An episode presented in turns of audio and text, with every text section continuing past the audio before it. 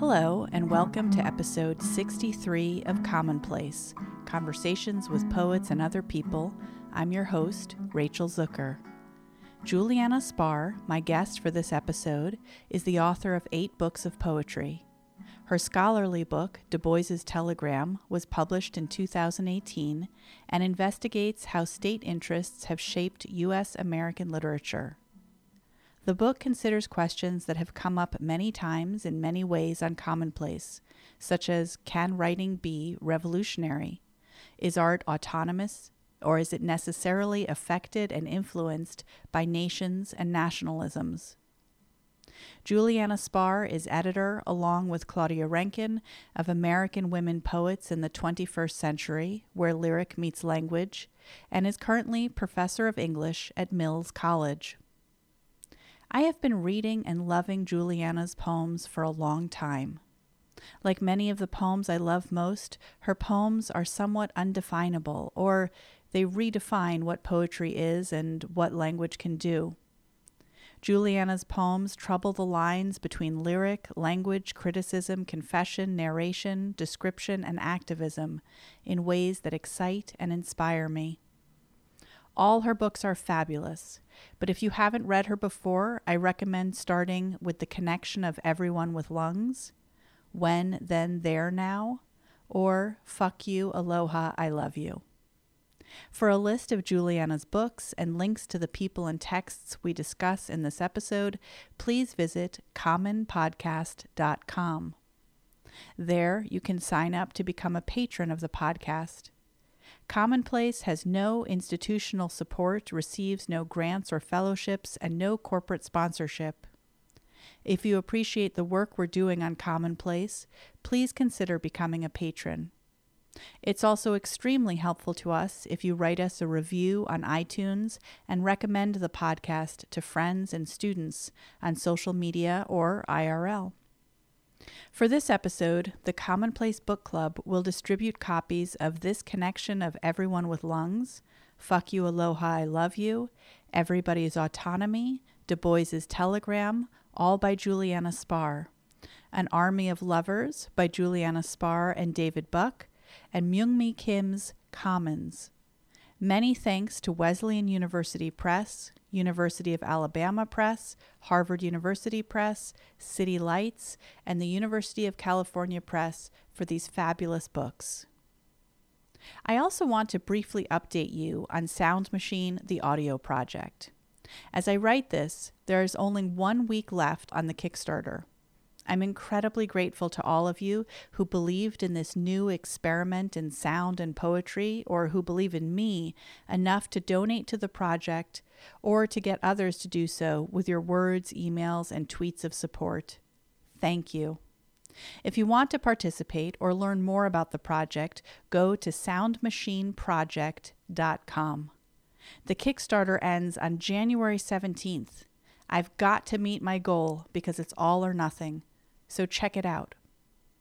Thank you, Sound Machine backers. Thank you, Commonplace patrons. Thank you to all of you who let us know in various ways that you appreciate Commonplace. Your support and enthusiasm mean the world to us.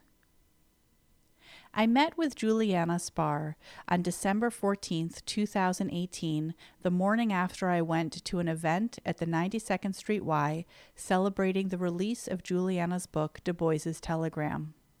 Juliana read from her new book, and then Claudia Rankine asked Juliana questions about the book. Juliana and I continued that conversation about whether literature can be autonomous, whether it can dismantle state control, whether writers, even writers who write in resistance to the state, are influenced by the state more than we have previously acknowledged. Juliana is anarchist in her politics and in her style of thinking and talking.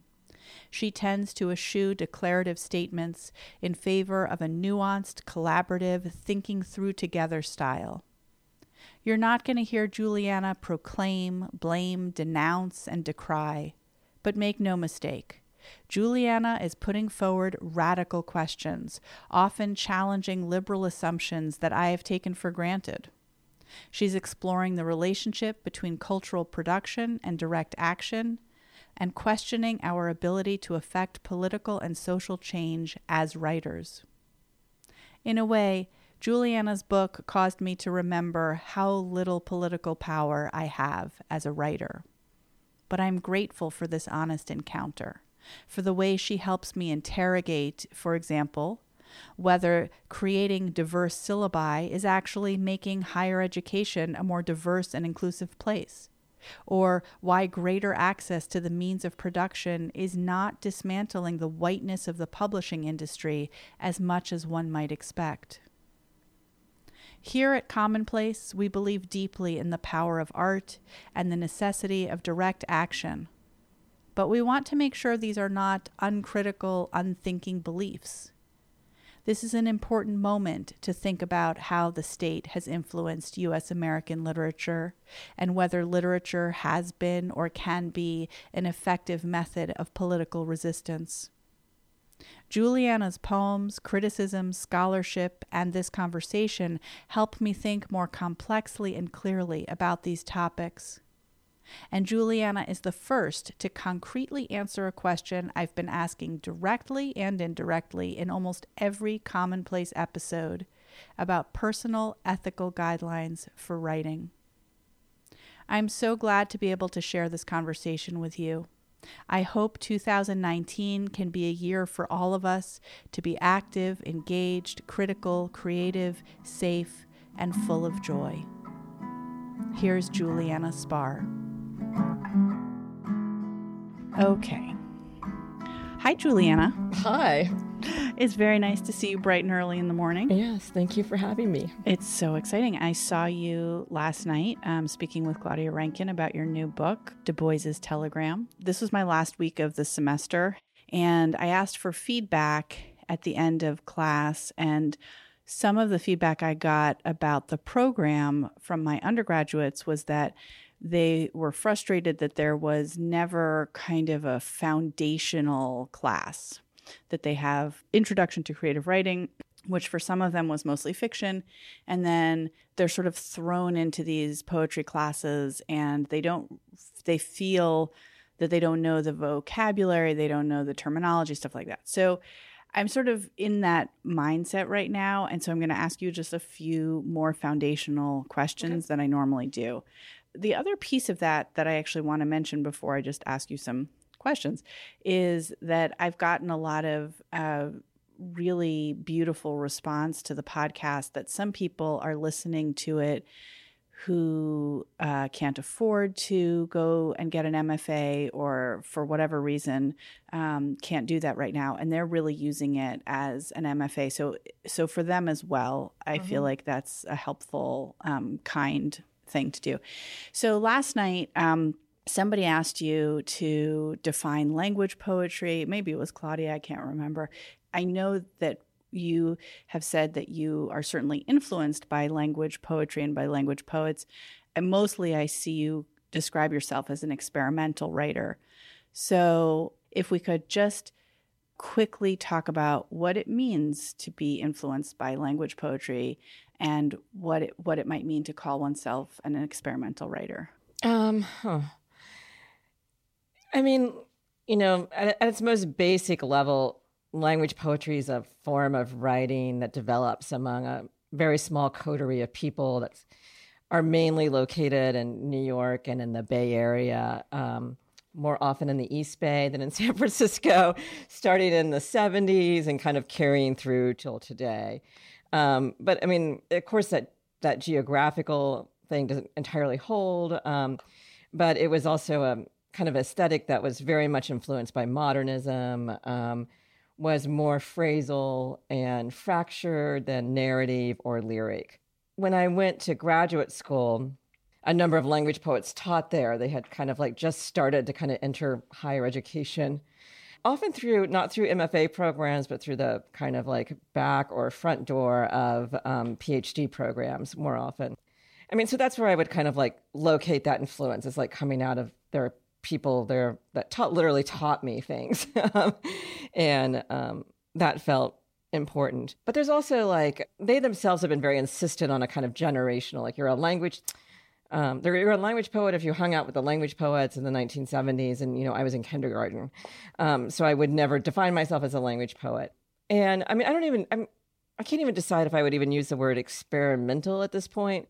But it's more like I don't even know what word to use. Finally, certainly, just as language poetry seems to be very much influenced by modernism. I mean, I also feel kind of, you know, there's a modernist lineage that I would, you know, feel myself in debt to. Um, I've also feel very much in debt to a lot of kind of like anti-colonial poetries, um, both the poetries of the 50s that kind of like come out of decolonization movements, and you know also um, kind of this poetry that I was encountering a lot when I was in Hawaii.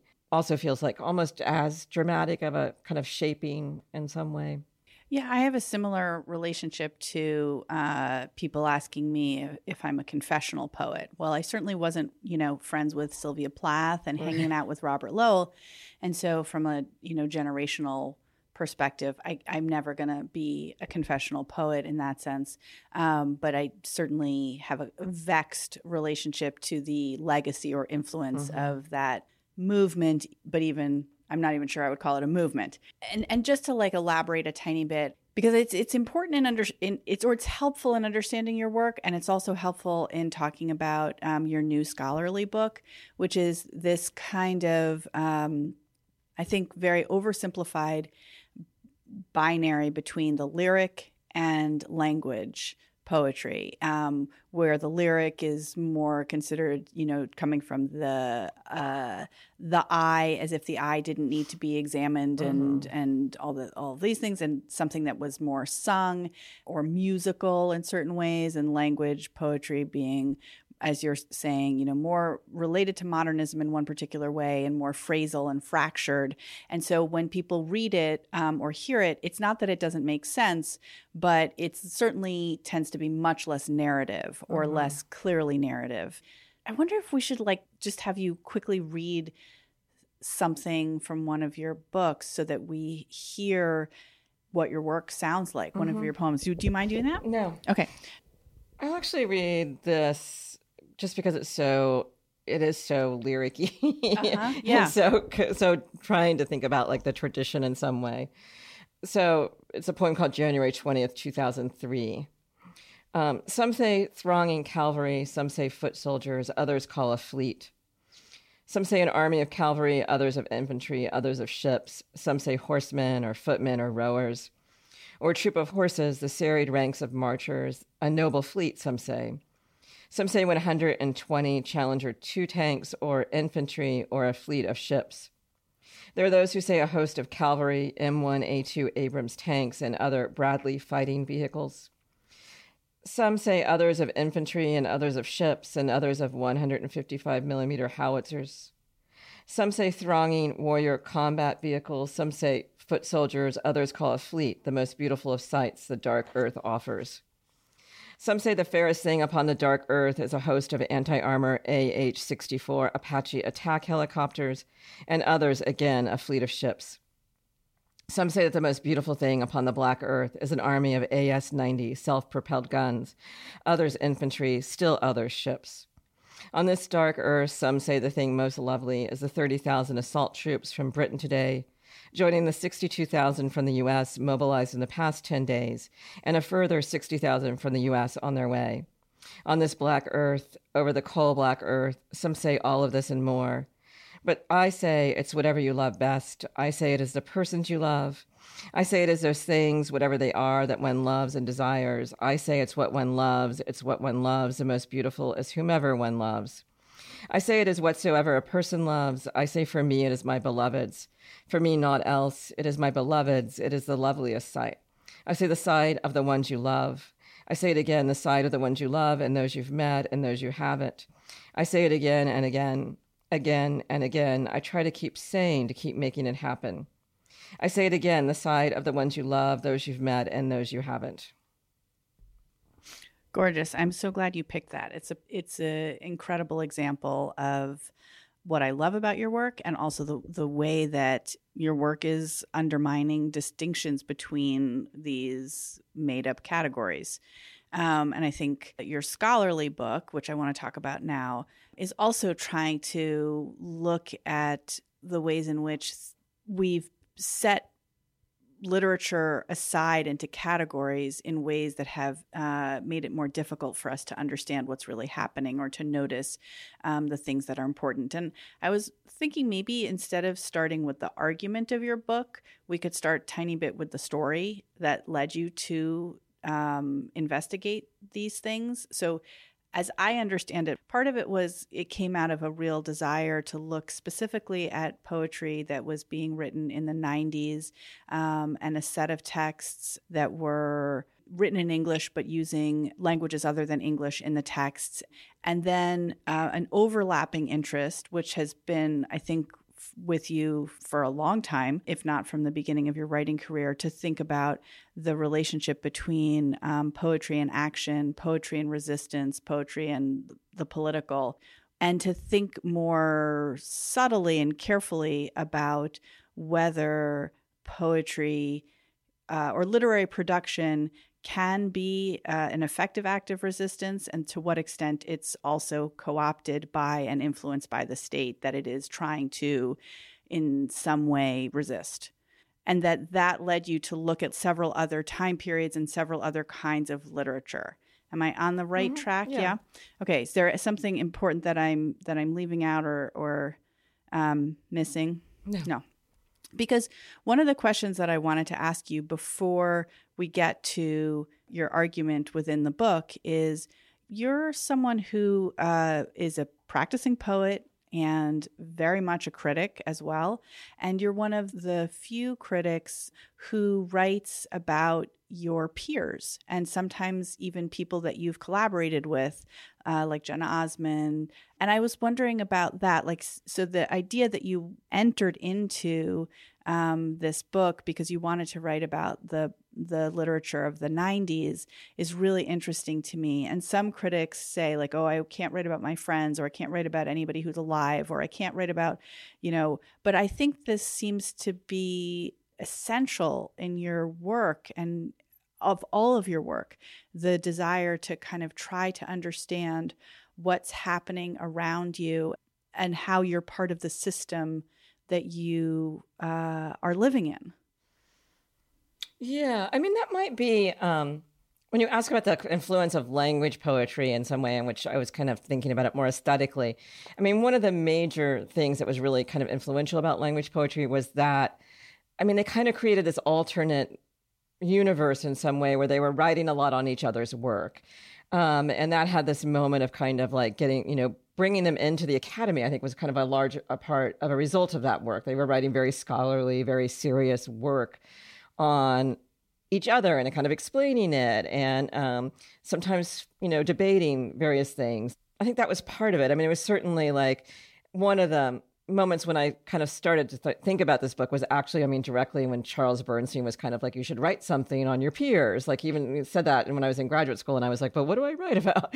And it took me a few years to begin to think about, like, you know, like what, you know, what was meaningful to me or what I was trying to think about in the 90s, which was a lot of that kind of like multilingual work, which I was trying to think about as a, you know, form of multiculturalism and what that meant. And then kind of like, you know, that project just kept morphing as I kept kind of working on it in some form. That writing on the very contemporary was supposedly part of what you were supposed to do coming out of that SUNY Buffalo Poetics program. I mean, that's kind of almost what you were trained to do. You know, I always have this kind of joke about how I read every single Leslie Scalapino book, but it's not really a joke because I literally did read every single Leslie Scalapino book and kind of had a lot of thoughts about them in graduate school, which I don't think was like a conventional understanding of what people often do in PhD programs. So, okay, so I know we're skipping all over the place, but that's sort of the way my mind works anyway. So I don't, mm-hmm. I'm not going to apologize for that too much. But um, so when you were at SUNY Buffalo, you were working with Charles Bernstein was what did you work with Creeley? Was he there mm-hmm. then? And so Leslie Scalapino is a writer who's deeply, deeply important to me. Um, I have a really interesting relationship to her books where uh, I think I've read pretty much all of mm-hmm. them, and there are a lot of them. They're like a portal for me. Like I, I mm-hmm. read them and then I want to write, um, but I don't necessarily feel super comfortable teaching them, um, which you know who knows why that is. But Lyn Hejinian would be another example of a language poet in that world at that time. So, okay, part of what was expected in that world and in that time that you would write about your peers, to come back to the books that you're talking about um, in the 90s that were multilingual, um, what might be an example of a few of them that were really interesting to you? Um, I really love Myung Kim's The Commons. Mm-hmm. You know, um, so many. Finally, I kind of really love those James Thomas Stevens books that are have really kind of complicated, you know, play with colonial and kind of indigenous languages.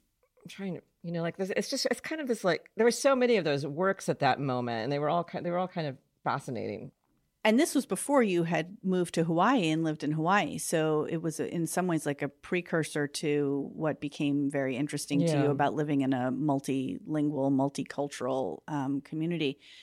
Okay, so you were looking at these books and then what happened like what led from from looking at those books was it because you were interested in the way in which um, those books seemed to be subverting the uh, primacy of the English language, but ultimately, of course, English was not in any way uh, broken down, or was it more the way those books were sort of handled and categorized? I mean, it was kind of both. I mean, I was kind of interested in how so many different writers that might not be grouped together were kind of doing the same thing. Mm-hmm. Um, I was interested in it also as a kind of revision of what was beginning to feel like a kind of easy multicultural representational politics. Um, or you know that might best be thought of almost as like a revision of kind of like the the ideas in Gloria Anzaldúa's work, right? That your language is your identity. And I felt like a lot of writers were trying to think about the ways that English wasn't their identity, but neither were this was this other language. And you know, like there's a lot of like um, there might be many reasons to also not want to say that Spanish is your identity the way that Anzaldúa was doing because it's another colonial language to the you know Americas in some way, and it's it felt like there was kind of people were trying to think that through in kind of interesting ways, and so that's kind of where I was trying to begin to think about those works in particular. Claudia asked you a version of this question, but um, I want to ask it in a little bit of a different way you spoke about what you felt at the time was like a kind of pressure to stay in your lane or uh, to basically as a white woman who was writing poetry and thinking about poetry and writing about poetry that you kind of had two choices or that it seemed like you had two choices. And one was to avoid appropriation um, you know because that was clearly not a great thing to do. And to do that though might basically be just to occupy an avoidant position in which you were uh, only writing about other white women. But that that do no harm sort of mentality was actually not harmless at all, but was not doing enough to look at uh, the way in which you and the writers you were writing about and the writers you were writing with were part of a system that was keeping people in their lanes, perhaps in ways that were uh, deepening and entrenching certain kinds of racist, colonial, imperialist powers, I guess. Um, and so, to some extent, I read in that that the reason for writing this book in particular, but also doing many kinds of things to kind of get out of your lane, um, was inspired by that realization that that to avoid doing one particular kind of mistake, um, uh, which would be racial appropriation, is not actually the solution to anybody's problem. Yeah, or trying to find a more nuanced way of kind of through it in some way that was kind, which would didn't end up um, kind of like the the way that I kind of thought about it, maybe most helpfully in some way, was around issues in Hawaii, and there was this big thing about like what would it mean to talk about Hawaiian issues in some way, like what what does that mean to talk about it, and you know there was a kind of like argument at the time that like you shouldn't touch these Hawaii Hawaiian issues because um, to do that was to kind of um, indulge in that long tradition of colonialism in some way. And um, and then there was another position that was like, um, you know, we have an obligation to kind of like be anti-colonial in that moment, which would mean talking about you know the occupation of Hawaii by the United States. Um, and I kind of it kind of felt like those were two choices, and I was kind of like, well, I'm on this other the side that's kind of like you kind of have to deal with it. And I spent a lot of time there, like trying to come up with what I think of as somewhat arbitrary rules, but maybe arbitrary is not the the word, but personal in some way. And I was kind of like, well, what would I do and what would I not do? And I mean, I can't decide if they're completely idiosyncratic, but they were things like I felt like I had an obligation to um, be pro sovereignty in my work, but I had an obligation also not to say what form sovereignty should take. That that should be for you know decided by Hawaiians in some form.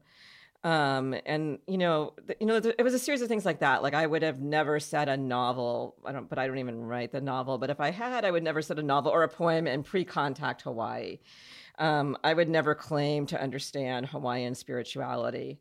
Um, it felt important also in my work to um, make it clear that I was not Hawaiian, that I came on the side of, um, you know, the came with the colonial apparatus in some way.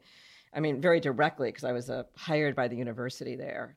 I mean, that was kind of like trying to figure out like what the limits are around that stuff was.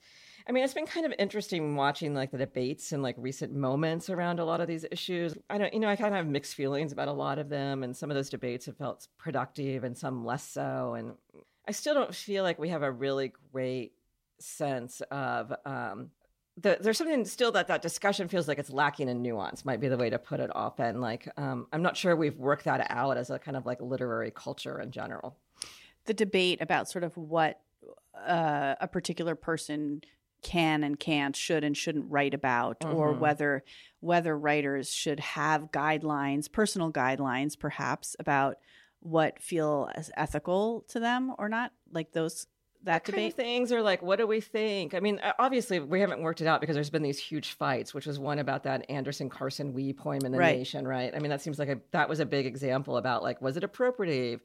Um, was it written in you know Black English? Was it not? You know, what, was was it following the rules of Black English or was it not? And there there wasn't. I mean, there was a lot of back and forth in that debate. That felt to me like an example of kind of like how it's somewhat not worked out yet or something like that. Do you see anything positive around the debates in terms of people caring passionately about it, or does it seem like uh, I feel both ways about it. Sometimes I feel like, well, at least people care, you know, um, at least people are noticing. And other times it feels more similarly to, uh, you know, a kind of particular moment of calling out a particular individual um, on perhaps saying something racist and the sort of self satisfaction that everybody feels when they're like, that person is bad, but the ways in which it deflects from a conversation about institutional racism that's going to ultimately be less sort of sexy and satisfying, but more far reaching perhaps. I feel both ways about it. Like it feels it feels a little bit like just a, a distraction Mm-hmm. Uh, and other times, like, oh, we're we're we're actually getting somewhere, and editors will be more thoughtful, and poets will think about this, and yeah, it's probably both, and it probably has moments of both, and it would be like it sometimes it feels like it's one upmanship for certain moments, and then other moments it feels like it's a kind of interesting, complicated conversation. I feel in general hesitant around it because I feel like there's a lot around. Um, social media that hasn't been entirely we haven't worked out the boundaries of it yet or something or and i mean that more um, psychically or psychologically in some sense. Um, there's been a lot of uneven amplification would be the way to put it in this moment. And then that it's kind of hard sometimes to figure out like what the uneven amplification of this of that means or something. The people that you're not hearing from you know like what's going on there or something i don't i don't know. I mean i'm, I'm kind of interested in it more than anything else. I mean, it doesn't feel like it helps to have a position on it because it's not going away. Um, you published a poem. Was it called "My White Feminism"? Mm-hmm. Um, and where it was in the Boston Review. Mm-hmm. Yeah. So, and that got a lot. of People yeah. got very excited about that. Um, what was that experience like for you? Did, I remember that there were people who were offended by the poem, which was hard for me to fully understand because it seemed to be making fun of itself so mm-hmm. clearly. I think it was perceived by some as a very risky thing to do or I mean, again, like that's the moment where it's kind of hard to because there was a, like it was hard to sort through it all, and it's even hard when it's your poem to sort through kind of what the what the problem is. Some people, I think, read it as a defense of Germaine Greer, which it was meant to be a complaint about Germaine Greer, and it was. I mean, I intended it to try to think through like, what do we do with this second wave feminism that's been really influential and yet also is, you know, fucked up at moments, and um, you know, like how do how do we think it through and kind of um, and it was meant to also um, like put the narrator quote unquote which i i mean i don't, I don't know whether i would say it's like necessarily me but a, a white bourgeois woman of middle age. And um, to to kind of like put them as, as, as small or as attempting to learn from you know kind of these these kind of emerging changes around gender that were really kind of felt really kind of wonderful and you know that, that i was learning a lot from other people that were engaging these in different ways and so i'm not sure entirely like i would i would be, I would be hard to summarize what the complaint was entirely mm-hmm. in some mm-hmm. form the only thing that I kind of feel like I, I actually don't read that poem anymore just because there are people clearly that were upset by it. And I've just been like, kind of like, it's a, if it has that risk of upsetting people, it's clearly not what I intended. I haven't even been like, oh, I should just rewrite it. I'm not even sure. I'm not sure kind of like what, what to do with those moments finally. I mean, it was, it was kind of interesting in some form. I tried to stay out of it because it didn't feel like it was helpful for me to go in and be like, this is the right way to read the poem, which I ever, I actually always feel is never helpful. It kind of feels like if, if it's being read some way counter to what the intentions of the author was, you probably have to think about that some mm-hmm. in some way. It's interesting the idea that you stopped reading it, which I have no criticism, obviously, about uh, because the risk of sort of upsetting people didn't seem worth it, or it was it was you know it wasn't where you were going to put your energy. Whereas other parts of your life you are very uh, unconcerned with upsetting others or upsetting institutions, I guess. I mean, you uh, would you still consider yourself an anarchist, for example? Yeah, probably. Right. So I I, th- I, would think that many of the things that you believe in and the you were very involved in the Occupy movement, you're not concerned in some ways with upsetting people, particularly. Or am I wrong? No, no. I wish I was that person that you're describing, but I'm probably not. But I mean, the thing about that poem that felt like different than that is like it felt like it was upsetting people's individual individually mm. about an identity category that they had precedent over that I don't have precedence over. That's part of what that poem was about, but it wasn't coming across in that moment. Like people were feeling that it was kind of like directive in some way or something. So that would be the moment where I probably just wouldn't, I didn't feel like I needed to hold on to it. Yeah. I'm really interested in these rules or personal guidelines that you developed when you were in Hawaii. And I was wondering if you still have or if you've developed a new set of, of guidelines now that you're not in Hawaii. So, like, what would those be now? Like, uh, what are the things that you're not willing um, to write about? Or is there anything similar for you now? Yeah, I mean, probably like variations on them. You know, I don't think I would write um, something, for instance, about BLM that did not have an obligation to present myself as a white writer who was doing that.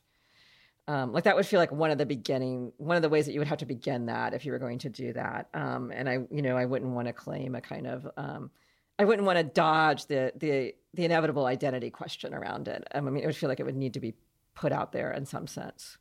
And you know, so th- those would be variations on that. You know, that those kinds of things where probably a lot of them would still hold for me. Like I don't, you know, I don't think I would ever try to write something in Black English, for instance.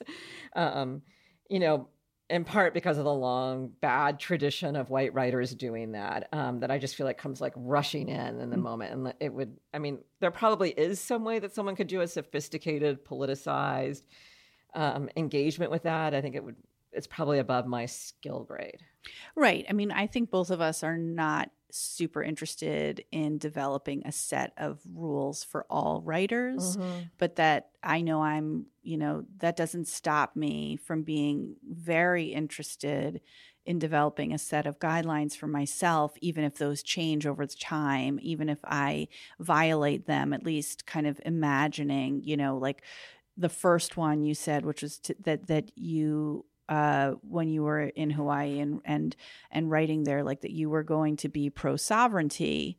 Is there anything similar to that? Like perhaps you are going to fundamentally be anti-capitalist, for example you know, like you wanted to make it clear that you were not Hawaiian, and and now you're saying like if you were going to write about Black Lives Matter, if you were going to write about uh, multiculturalism, that you would for sure need to make clear that you are white, you know, or uh, that you wouldn't pretend to understand Hawaiian spirituality. That feels similar to me to your idea that you, you probably would never write in black english. Not the same but but mm-hmm. overlapping. And i was just wondering if there were sort of like ideological foundational principles that were similar to pro sovereignty that you now feel are important to communicate uh, in your writing.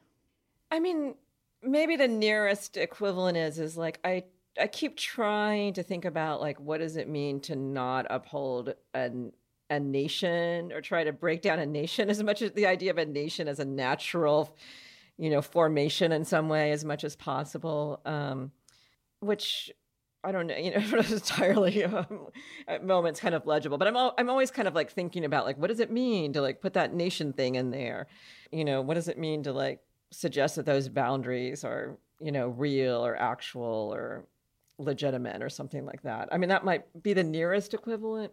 So let's talk about the, the book more specifically because, in beautiful ways, we keep coming back to it. I think it is of fundamental importance or of great importance um, to you um, in your writing of different kinds to examine the concept of nation and to think about whether writers, particular writers, and and sort of the history of literary production is able to undermine and subvert ideas of nationhood and nationalism, or at the extent to which even writers who we think of as res- writers of resistance have been influenced by national organizations and interests. Would would you say that's kind of at the heart of the book?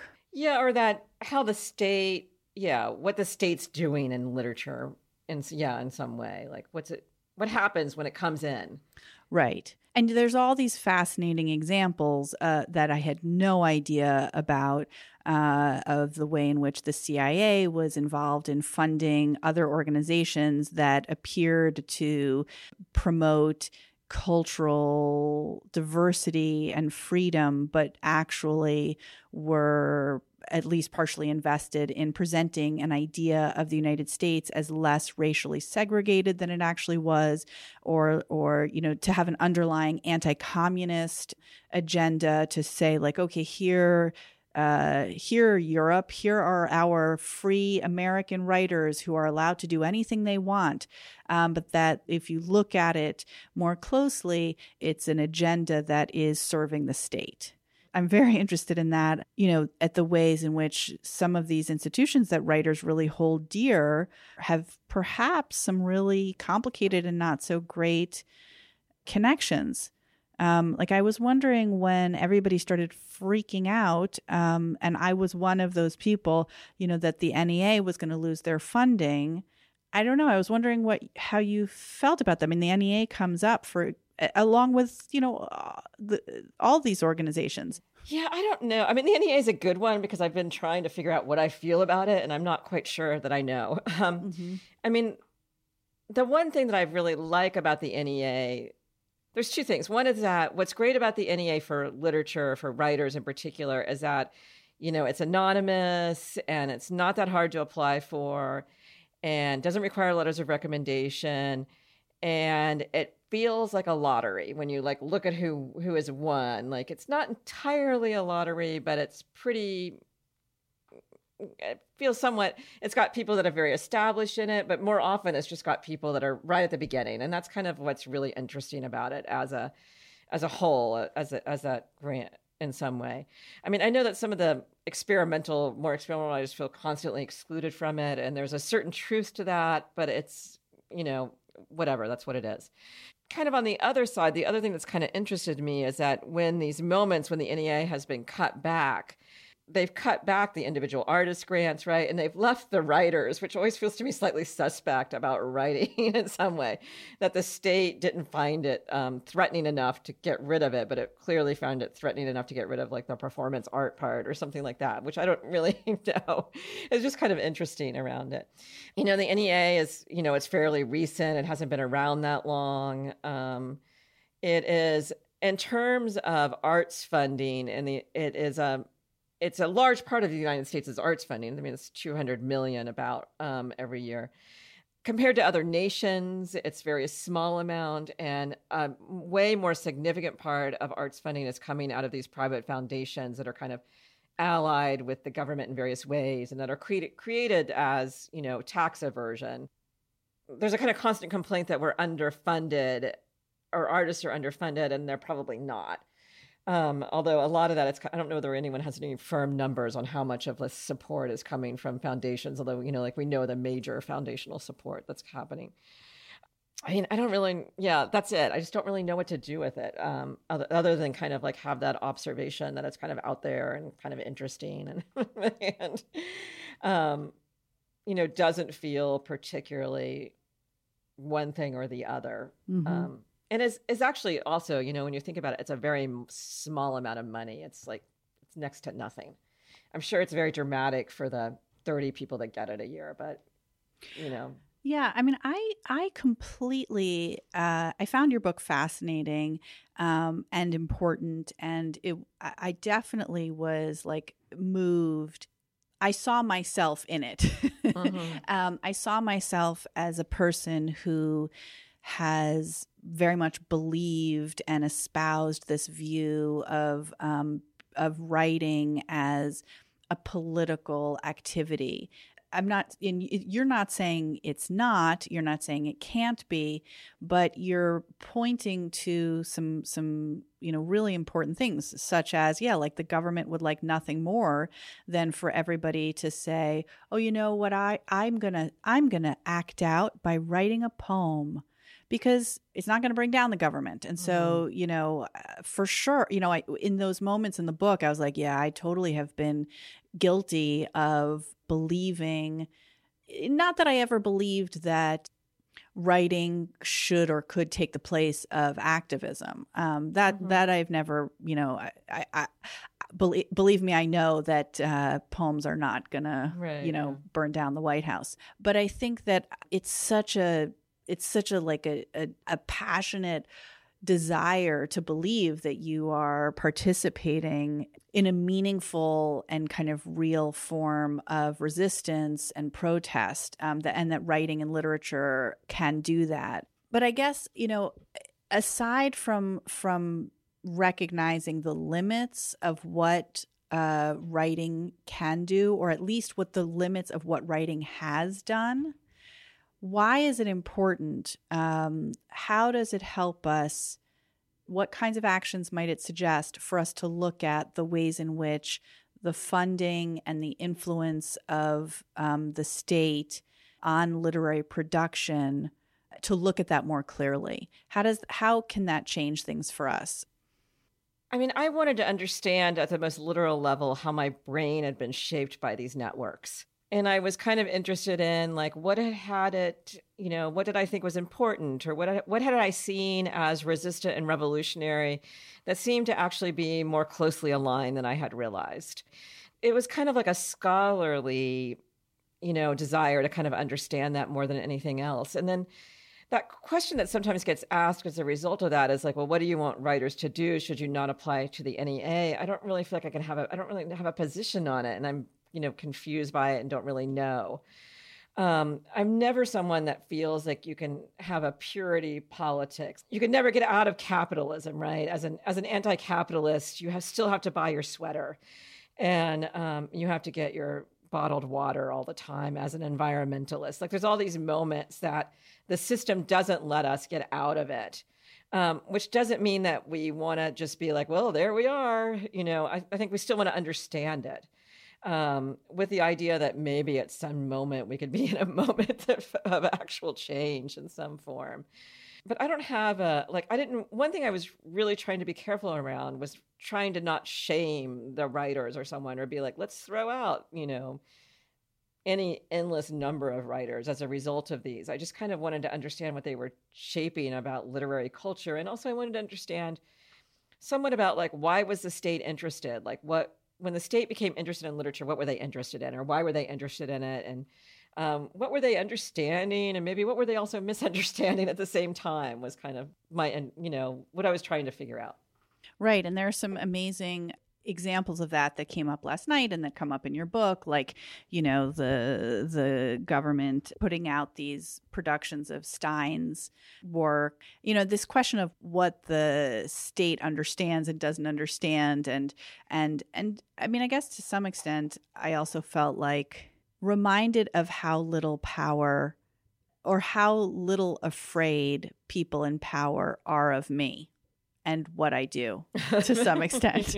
that's a, that's a mm-hmm. weird way of saying it. Mm-hmm. Um, but your book helped me remember that, like that the ways in which the state is involved in sort of either uh, actively or tacitly funding or pushing forward, or at least not messing with is to some extent a proof of um, how unconcerned they are with you. Yeah, I mean, I th- poets sometimes have this moment um, where they look at like the late '60s, early '70s moment when the FBI was actively her- kind of harassing writers in various forms, and kind of assume that that lineage has continued on and that the FBI is always there listening in in some way. But there doesn't seem to be any indication that they have any kind of they're at all threatened by writing or have any kind of interested in it and kind of seem to recognize it as a very small subculture of, of limited importance. And in some ways, I think like I think if writers actually did become once again involved in militant organizations, um, not just in using militant rhetoric, but were showing up and if they were arming themselves in the way they were in the late 60s early 70s i think that you know there probably would be an interest in it. But i think it would again be because of the militancy not because of the literature um, finally yeah um, you know claudia was asking last night uh, basically we have the internet, we have the ability to self publish or to publish friends. And so, why isn't this moment different? Because it is seemingly more democratized. And, um, you know, you responded in part that, that it's true that um, the means of literary production are more available to more people, but and and that there has actually been um, an increase in um, the number in how much is published, but that um, it's not uh, the case that that what is published is more democratized, um, and that you know the, that what is published is more and more uh, by white authors um, and kind of uh, a kind of more and more narrow type of literature, and it's not clear because um, as you say, it's, it's it doesn't seem like the FBI is harassing individual authors. And so, what is the force behind this narrowing, or what is keeping um, this moment of greater democratization of the means of production from actually manifesting itself as a greater diversity of literary production? I mean, I think several things are happening, but these are just guesses. One is a kind of question that is hard to figure out, which is like, why do certain demographics, let's say Ivy League educated or elite educated, why are they more motivated to write literature? um, especially because literature's often been, you know, one of the things we say about it is that, you know, we're, we're very, we're interested in working class writer, you know what I mean? The proletariat writer is something that's kind of interesting, in which there seems to be, I don't know, I mean, because there's a part, there's like these two, these various forces that always often feel very complicated and kind of in flux at the same time. And, and so that's one question is like why why is the increase in production that's happened which has been very very dramatic why has it not increased to a wider demographic um, both in terms of race and in terms of class Um, why are white people more likely to self publish? I don't know. um, and that has something to do with like some identity categories seem to feel that literature has a greater relationship to them than others. And then the other thing that I think is actually happens is that one of the things that we tell ourselves is that literature is very, very diverse. And this is something that we tell ourselves in higher education. Um, and we teach a very diverse syllabus, and we do this for for legitimate reasons that we want to, you know, be racially inclusive. That, that literature is good. Um, that one of the things that we see literature doing is talking about race and inclusion and um, equity, and um, that suggests to us that literature is a good practice in some way or a, you know a nice form. Um, and we've created this narrative in which we've kind of picked certain works out, um, mainly from, again, writers that have gone through elite educational systems in various ways, and kind of suggested that there's this, this kind of like US literature that's, that is very equitable when it's not. And as a result of that, have not put a lot of thought into what it would mean to create a more equitable US literature, which would probably mean putting a lot more energy into things other than higher ed or beginning to actually seek out works that were written by people not actually that went through you know ivy league education or went through elite mfa programs or would begin to think about what it what it would mean to kind of like admit to mfa programs a you know more diverse group of people in some way like there's all these things that we've avoided thinking about I think as a result of this kind of um, well intentioned desire to have um, this equitable syllabus or this kind of like, you know, this reading practice that's um, presents a lot of viewpoints in some way. Like we haven't been willing to kind of think about what are the biases in that, which is also hard work, right? To actually to actually democratize literary culture would require something major. Mm-hmm.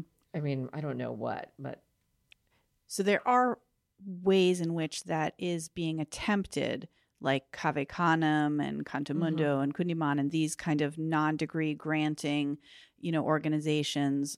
Of course, it's not. It's never going to be in a vacuum. It's never going to be. Uh, but but that you know ways of dismantling the university system or enlarging it or radically you know mm-hmm. changing it um, which sort of brings me to to my next question which is you and I uh, communicated via email about setting this up. And then um, also came up that my son, who's a freshman at Yale, uh, was involved in this protest. And which has been a very interesting thing for me to talk about with uh, the people in the various communities that I'm in. It sort of serves a little bit like a Rorschach test. If I say my son was arrested, mm-hmm. um, uh, and I explain the context in which he was arrested, the the response of various people from you know uh, mirth, condescending mirth, horror and concern, uh, and congratulations. You mm-hmm. know it's not that I'm shocked by who responds in which way, but it does reveal something to me um, about about my relationship with those people.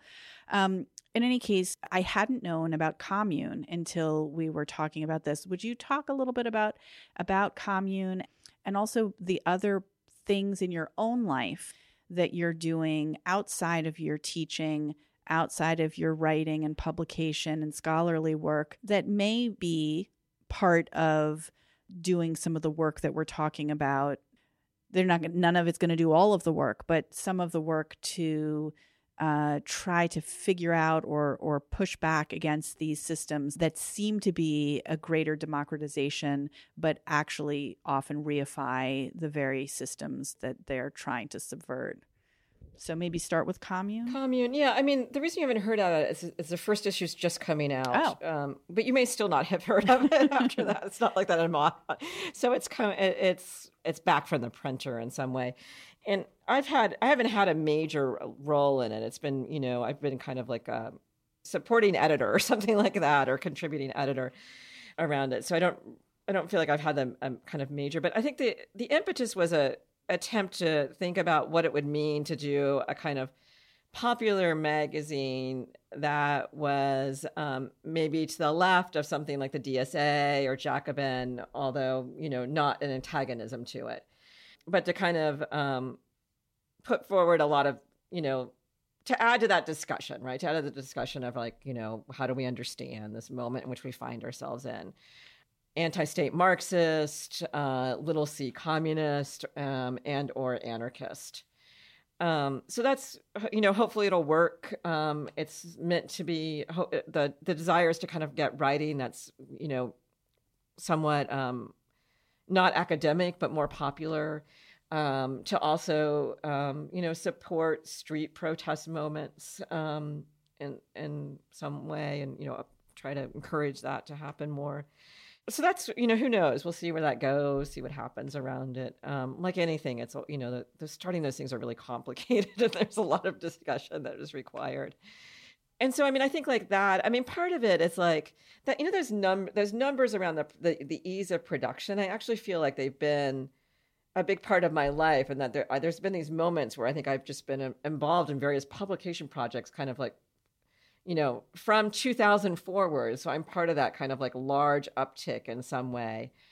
Um, as many people are, obvi- obviously, like there's a part of what, um, you know, used to be called, seen as like kind of like maybe idiosyncratic in the 70s um, or as a deliberate um, thing that one did. One dropped out, as Gwendolyn Brooks did, out of, you know, the mainstream publishing establishment and went to, you know, a kind of all black publishing presses as she you know wanted to do to support that the development of that um, now feels like it's just one of the things that writers do is like they publish a lot or they publish um, not their own work but other people's and in, various ways. And you know there's like so many venues and avenues around that. And so there's a, there's a different series of questions that i think like we haven't worked through yet around what that means as writers. Like what do we do now that there's like this massive increase in production in some way. How do we figure out what to read? Because mm. um, we can read only a small percentage of it. What do we begin to say about it? What are we missing when we do that? And commune is going to be uh, print online both? Both. Uh-huh. So yeah the first issue comes out in print but it's also been online. Mm-hmm. and i mean i mean one of the goals is is to like support younger writers um, and you know work with them on developing a kind of you know style that's easy to read, you know, and stuff like that. Um, so people should pitch to it. Mm-hmm. Um, and um, in supporting younger writers, how are you trying to make sure you're not uh, also being limited to a certain set of younger writers who, you know, are in MFA programs mm-hmm. or um, would know about commune because they're, uh, you know, uh, fancy mm-hmm. educational mm. institution told them about it or you know i mean I, I it seems like part of the project would be to try to avoid those same kinds of self-selecting um, or gatekeeping uh, influences and pressures and i ask uh, not so you can justify yourself but um, but more like for people who also want to start publications or reading mm-hmm. series mm-hmm. or yeah i don't even know the I, it's a good question i don't know the answer to it i mean i keep having um you know this discussion with claire grossman about they work sometimes on this reading series called Cantil that you know really wants to present work by writers of color that are um, you know, not in the MFA necessarily. I mean, I'm not against MFA writers, but you know, like they wanted to kind of have like a larger um, inclusion and how hard that's been to find those writers finally. Which is again that question of like why why have we accepted literary production as being something that a certain highly educated demographic does and not otherwise? And I mean, I don't I don't even know how to get out of it finally. It's just like feels like it's just really hard to even find those people um, at moments, and um, there's not enough of them despite the massive increase in some way. And I don't know. mm-hmm.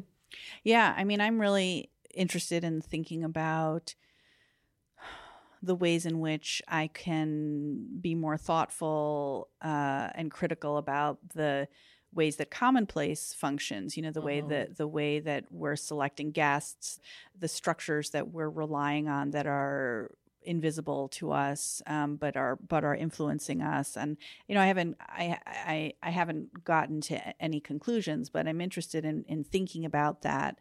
I also wanted to ask you, in terms of, uh, as you said, like supporting street protests, how do you support them uh, other than reporting that they happened? Um. Or is mm-hmm. that what you mean? That's what I mean, or just kind of like, you know, like they're often not a part of conventional, you know, quote unquote mainstream media. Like they often just don't show up in it. And so, um, you know, trying to be like, this happened here. Isn't that interesting? Look what they did. Mm-hmm. um, you know, just feels like something that, you know, kind of needs to happen or like, here's something interesting that these people did. And yeah. Um, it's important and it matters. And, and making space for that um, in a way as if it were a publication mm-hmm. like oh you know this happened here and this happened here mm-hmm. and or or if as if it were a play or if it's a you know yeah um, i think that's really interesting and and commune is there it's you joshua clover and who's the third person? Jasper Bernes. Jasper Bernes. But there's there's two things. There's Commune Editions with this Joshua, Jasper, and me, and then there's Commune the magazine, which is has Jasper's on it and I'm on it. Jasper's really doing a lot of work on it and Joshua and I are kind of on it too, but it's also larger. Okay. And they're kind of independent of each other, even though they have this confusing name overlap. was it in a statement in Commune that was uh, that there are three riot, theory, and pop? Oh yeah, yeah. yeah. That's part of um, Commune, the magazine. No, that's part of Commune Editions, Editions, with Jasper, Joshua, and me writing together, which we sometimes do. Okay. So do you mind? So it was a very interesting way of thinking about how to understand this contemporary moment and that if you if you only have one of those three or if you're only looking at one of those three things you have certain problems. If you look at two of them you're going to uh, have a very skewed perception but three of these triangulated is going to is going to do you want to talk about that? I'm doing a terrible job. yeah, I'm going to do a terrible job too. I actually blame this this this idea on Joshua Clover. It's really his idea right. in some way. Um, although it was really interesting to kind of go in and try to think it through in some form with him. Um, I mean, I think the idea is that um, for a long time, poetry has been this form that's very traditional that references tradition a lot. And i mean that's what's happening in that poem that i started with right? It's referencing sappho.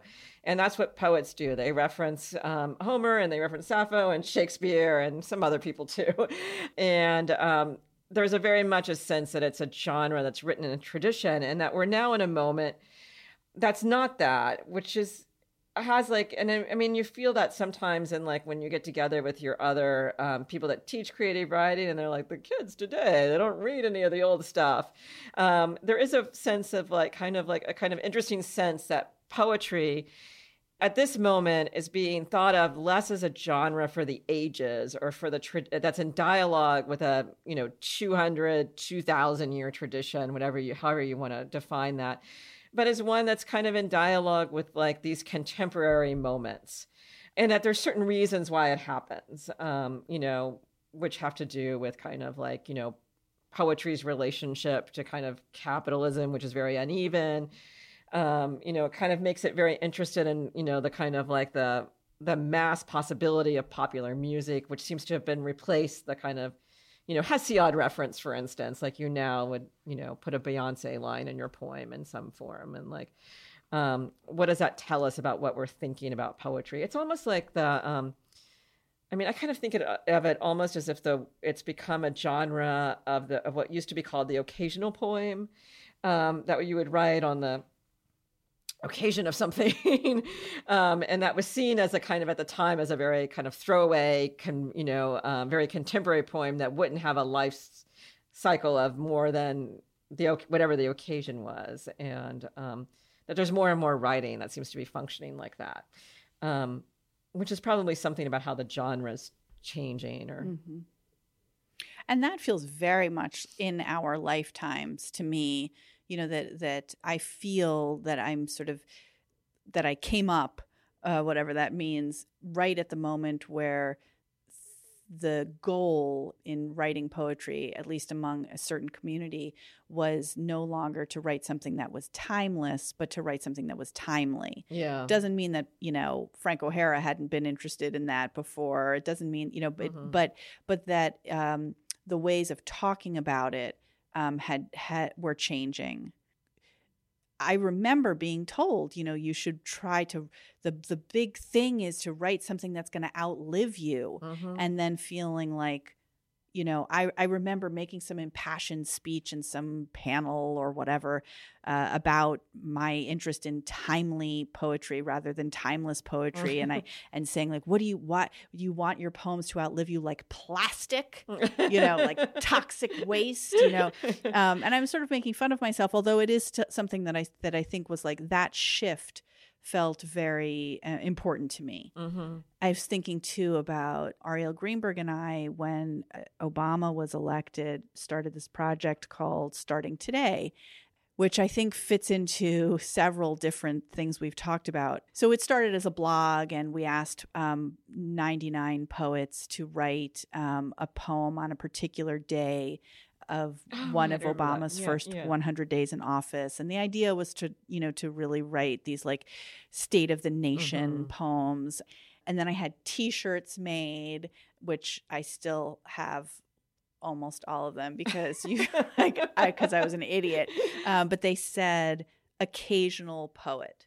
Uh-huh. And then underneath it was like, you know, starting today. Uh-huh. Um, so you know, it was like this idea that that looking back on that project, I can see the ways in which it was very connected to what you're talking about, like this desire to have poetry function politically and and and, and to and to rethink this admonition against occasional poetry that I had sort Mhm. of come up with and to celebrate not just the occasional poem but the ways in which um, all poems to some extent can be read as occasional poems and how does that change the reading of them? How is that more and less appropriate to some of them? And you know you know to to sort of plant my flag of some sorts uh, about poetry like i was trying to ask other poets and my students like what do you want your poems to do Mhm. um, and all of these kinds of questions. And I, I, I don't know if we're still in that moment or if we're entering into a little bit of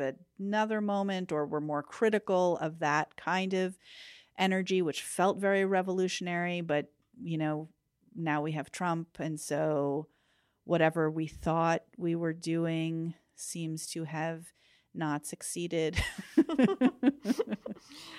I mean, as you were talking, uh, the thing that was struck me that I was I was kind of thinking like, how much of that is the result of the internet? Because like, it's not just that project, but early on, when the internet suddenly became, everyone became aware that you could publish stuff on the internet and people would read it in some form. I can't remember those big projects that were like the one after Hurricane Katrina. Like there are these large ones that would like Poets Against the War is one of the first ones that kind of like came out in which there were like you know, like it ends up with like 30,000 poems against the war, like this, these large projects in which people were writing and submitting occasional poems and that were meant to be inclusive, meant to basically take any work that was happened to come that way, that people that ran into it, um, which might be like the early kind of like canary indicators of a, of that kind of shift and what how the how the genre circulates or how and you know which has an impact on how we write it or what we think when we're writing which is kind of i don't know what to do with that but it probably like who how will that continue is the kind of question which i don't really know.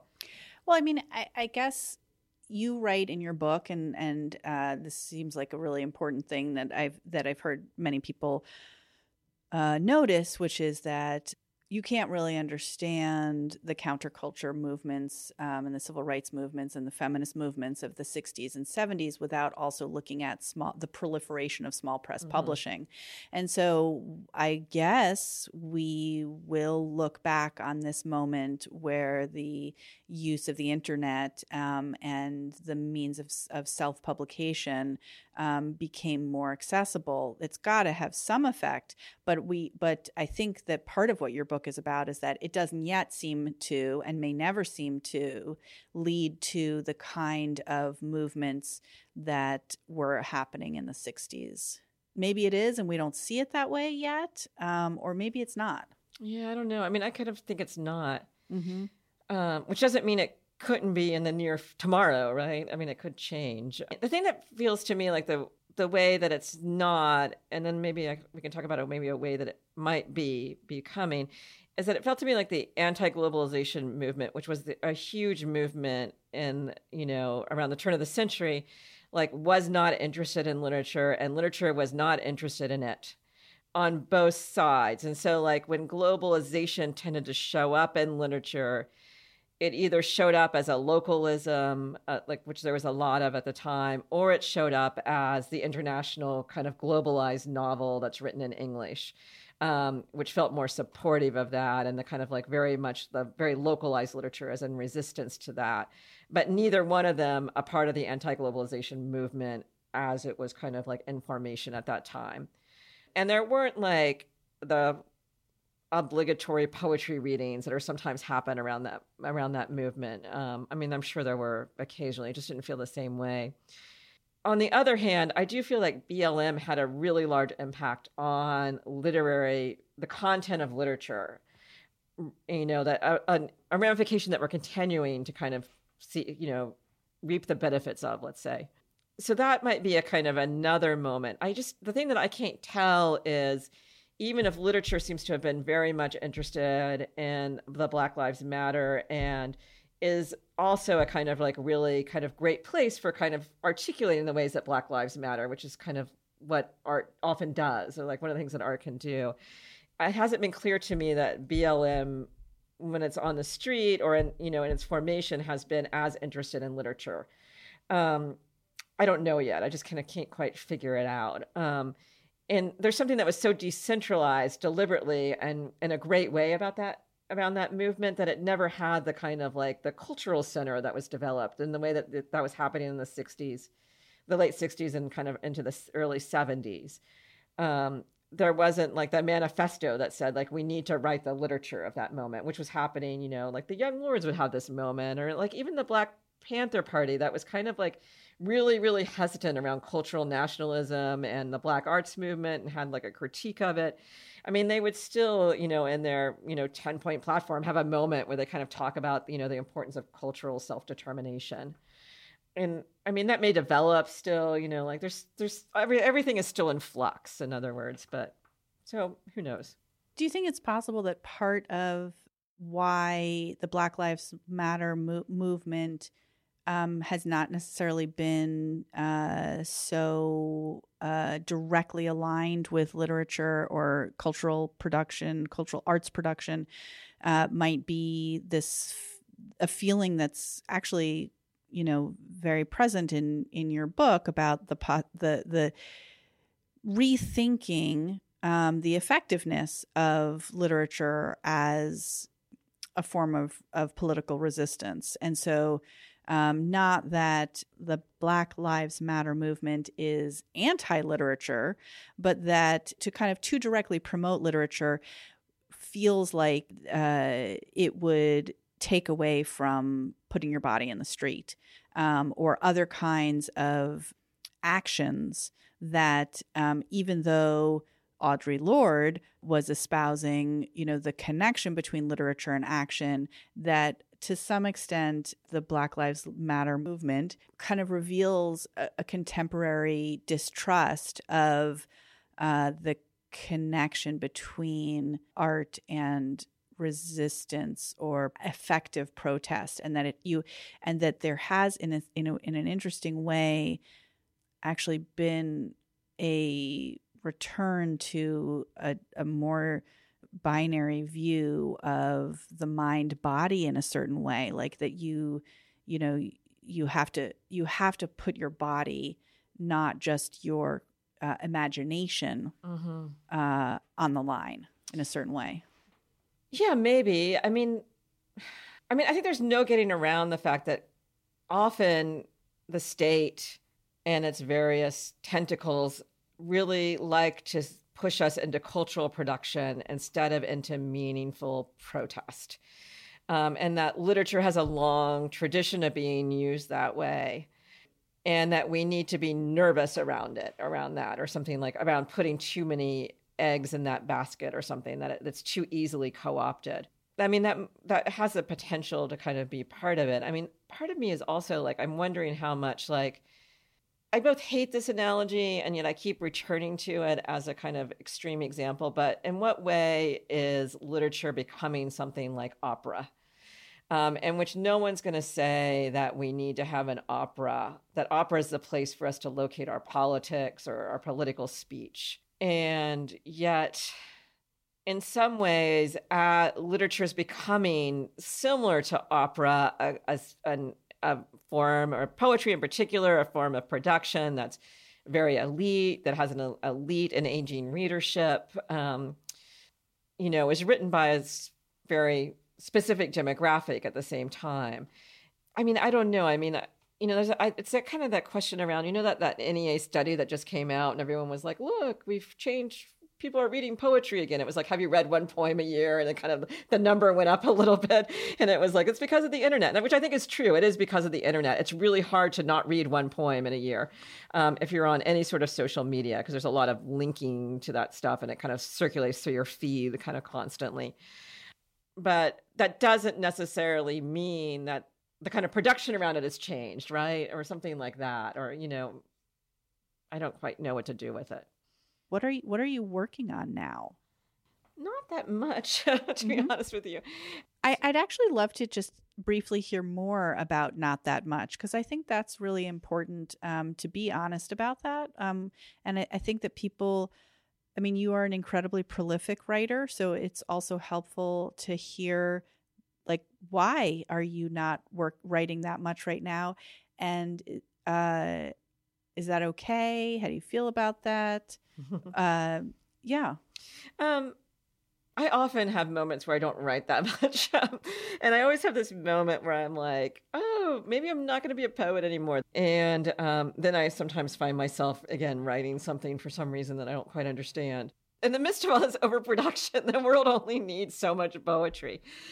I feel like it's fine to just take some time off or try to rethink it or try to think about like writing something else or um, it helps me to like move between different forms of writing anyway. Whenever I get like that, I mean, that might be part of the, like the the categorical thing. Like whenever I get somewhere, like I'm a poet, I get nervous or like you know, like whatever it is, I'm always trying to kind of like move away from it. Mm-hmm. Do you usually have multiple projects sort of simmering, or do you look back and realize like, oh, I was working on this, I didn't know I was or is it more like i'm gonna i'm gonna intentionally take some time away from poetry or some to to either to write prose or to write nothing um i often have multiple projects with especially with quote unquote creative writing i mean there is some way in which it it does have something to do with my employment um but I I pretty much like if I don't want to do it, I just don't do it. Mm. Um, it doesn't really feel like there's a huge kind of like like it doesn't feel like it helps to put pressure on it. There isn't any need to kind of do more of it or something. It almost feels to me like a kind of like residual habit that I sometimes fall into, and then I'm just like, all right, I'll just accept it. But I also feel like I really need to clear my head hmm. often. Like I kind of like need to kind of step back, and if I were to keep producing, um, that that would be bad. I'm not a big person on that, like write a poem every day, no matter what type of methodology. It just doesn't work for me. I mean, mm-hmm. I know mm-hmm. it does for some people. Other than not writing a poem every day, what helps you most clear your head? Because I think that's incredibly important. Weightlifting, you know, like that. you know, like just like other other things. Um, I mean, I also, I mean, yeah, hiking. you know, like anything outdoors. Um, mm-hmm. Um, all that kind of stuff. I mean, there's some way I mean, I think it's like the weird thing about writing is that it, it does overlap with my employment in, in ways that other things don't. But, you know, I spend a lot of time reading books about native plants, for instance, um, and looking at them as much as I can. And, you know, I just, I'm not a botanist or as a profession. So it's just kind of, it's my side obsession, right? Mm-hmm. Which people have endless amounts of them, ideally. But people don't talk about them so much, which is interesting. And this is part of why I required or strongly invited my students to do these projects that required research because I think that a lot of times beginning writers don't realize the extent to which writers like you have their obsessions, hobbies, you know, practices that may seem non literary, um, but that eventually are essential both to sustaining a literary practice and also then what the literature comes out of both Right, like yeah. both clearing your mind allowing you to be a, a, an artist who can keep making things um, but also then the art is re- deeply related to that it's almost like there's a, a sense um, at least among my students and it's a particular group that it's like they have their poems and then they have their lives uh, and they have to like protect the poems from their lives, which is very much not my sense of what it's like for me to be Mm-hmm. a poet. Um, but anyway, okay, tell us what you are a little bit working on. um, I was trying to find it. I'm not sure I can get it without the internet. You can go onto the internet and then um, you can go off again. So I- was just going to read this recent piece that I had written um, that was published in Lana Turner. That might even cover some of the things we've been kind of talking about. Um, I don't think it has a title. I don't. It might have had a title when it was in Lana Turner, but it does not have one on this Word document. Those Octobers were so beautiful, so warm during the drought. I lounged around the backyard, tables full of food and wine, friends laughing, my son running around, chasing Anya, who was wearing a white dress, as she chased hummingbirds flitting in and out of various red bell shaped flowers, their long stems gently swaying. I pretended at those moments that I didn't worry it all the time. It's okay. These words came out of my mouth, even though I didn't believe them. It's okay, these end times, so beautiful, so warm, the sun. Now it is all floods. That and fascism. How did things get so much worse and so quickly? It's not just that the ice caps continue to melt. Suddenly there is a perfectly fine haircut that is now called the fasci, and articles about well dressed Nazis in the media.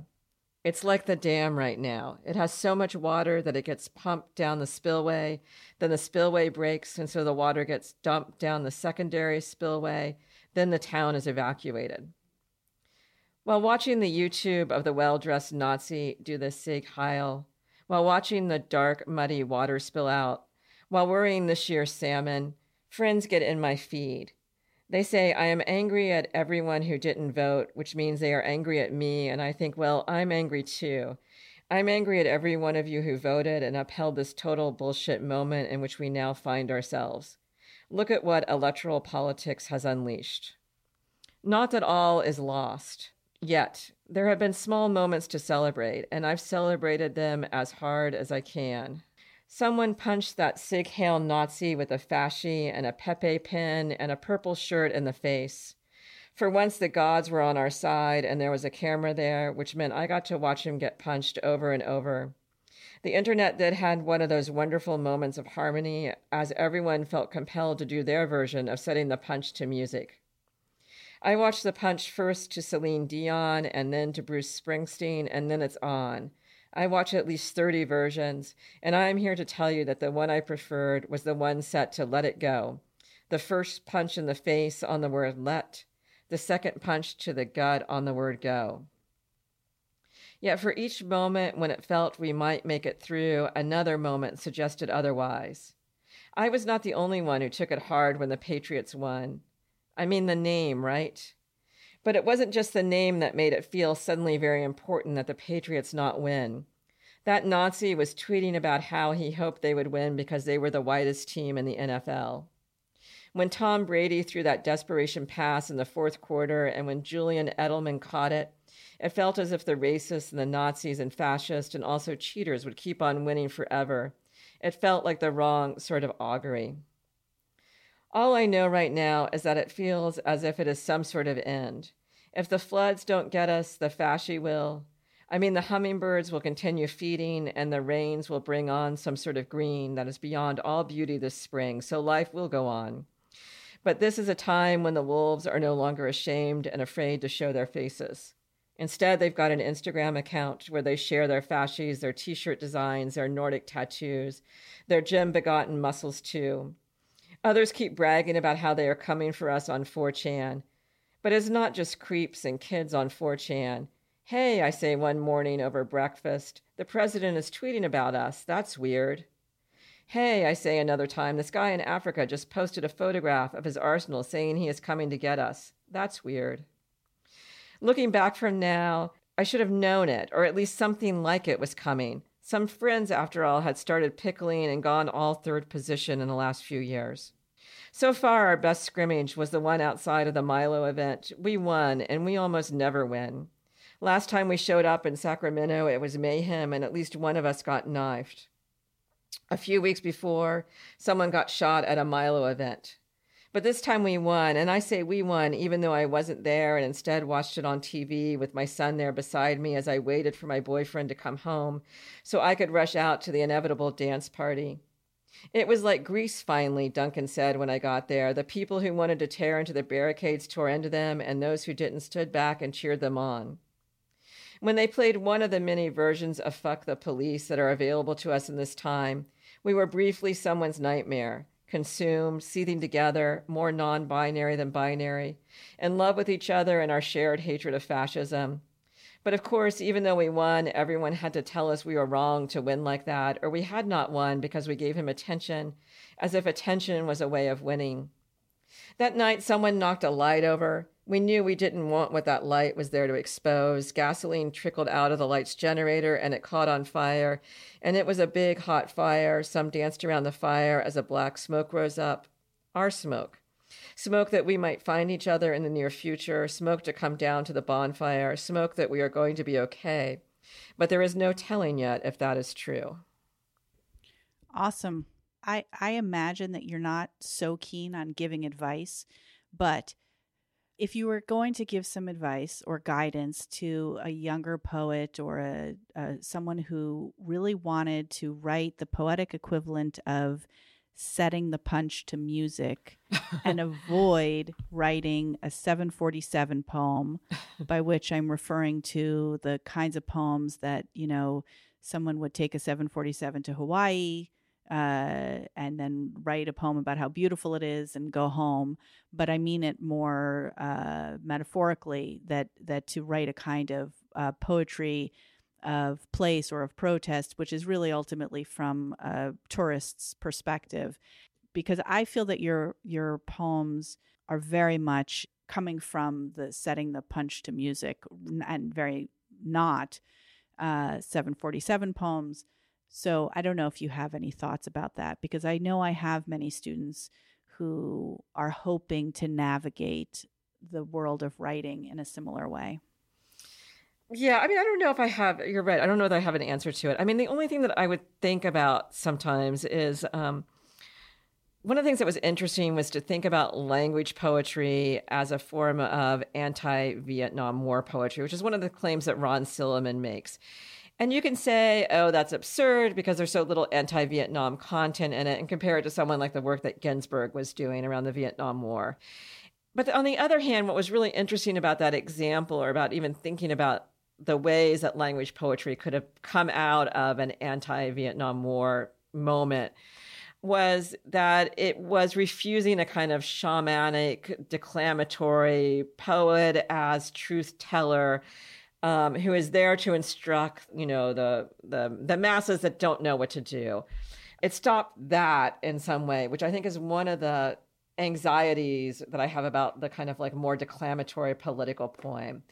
And sometimes in this moment, I keep being like, "Stop yelling at me." Um, you know, try to think with me when I hear a lot of that work. It often feels like they're trying to tell me something that as if they've thought something through or as if I haven't thought about it or something like that. And that's when I get kind of resistant around it. So something about like it helps me to even put that political question away. Like I, I, I would never sit down and say I'm going to write now a political poem because I get stuck in the bad part of it. Mm. That makes sense to me.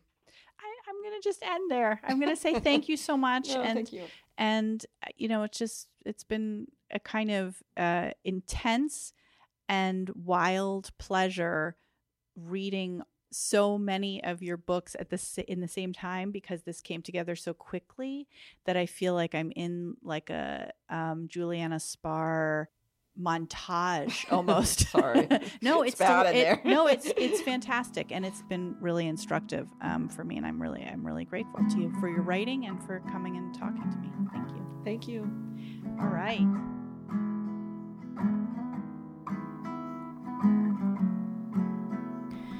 This has been episode 63 of Commonplace with Juliana Spahr. This episode was produced by myself, Rachel Zucker, along with Nicholas Fuenzalida, Christine LaRusso, Becca De Gregorio, and Doreen Wang. Our advisor in all things is Daniel Schiffman, and the Commonplace theme music was written and performed by Moses Zucker Gorin. Many thanks to Wesleyan University Press, University of Alabama Press, Harvard University Press, City Lights, and University of California Press for donating books to the Commonplace Book Club. Thank you to all the Commonplace patrons and to you, dear listener. Thank you for listening.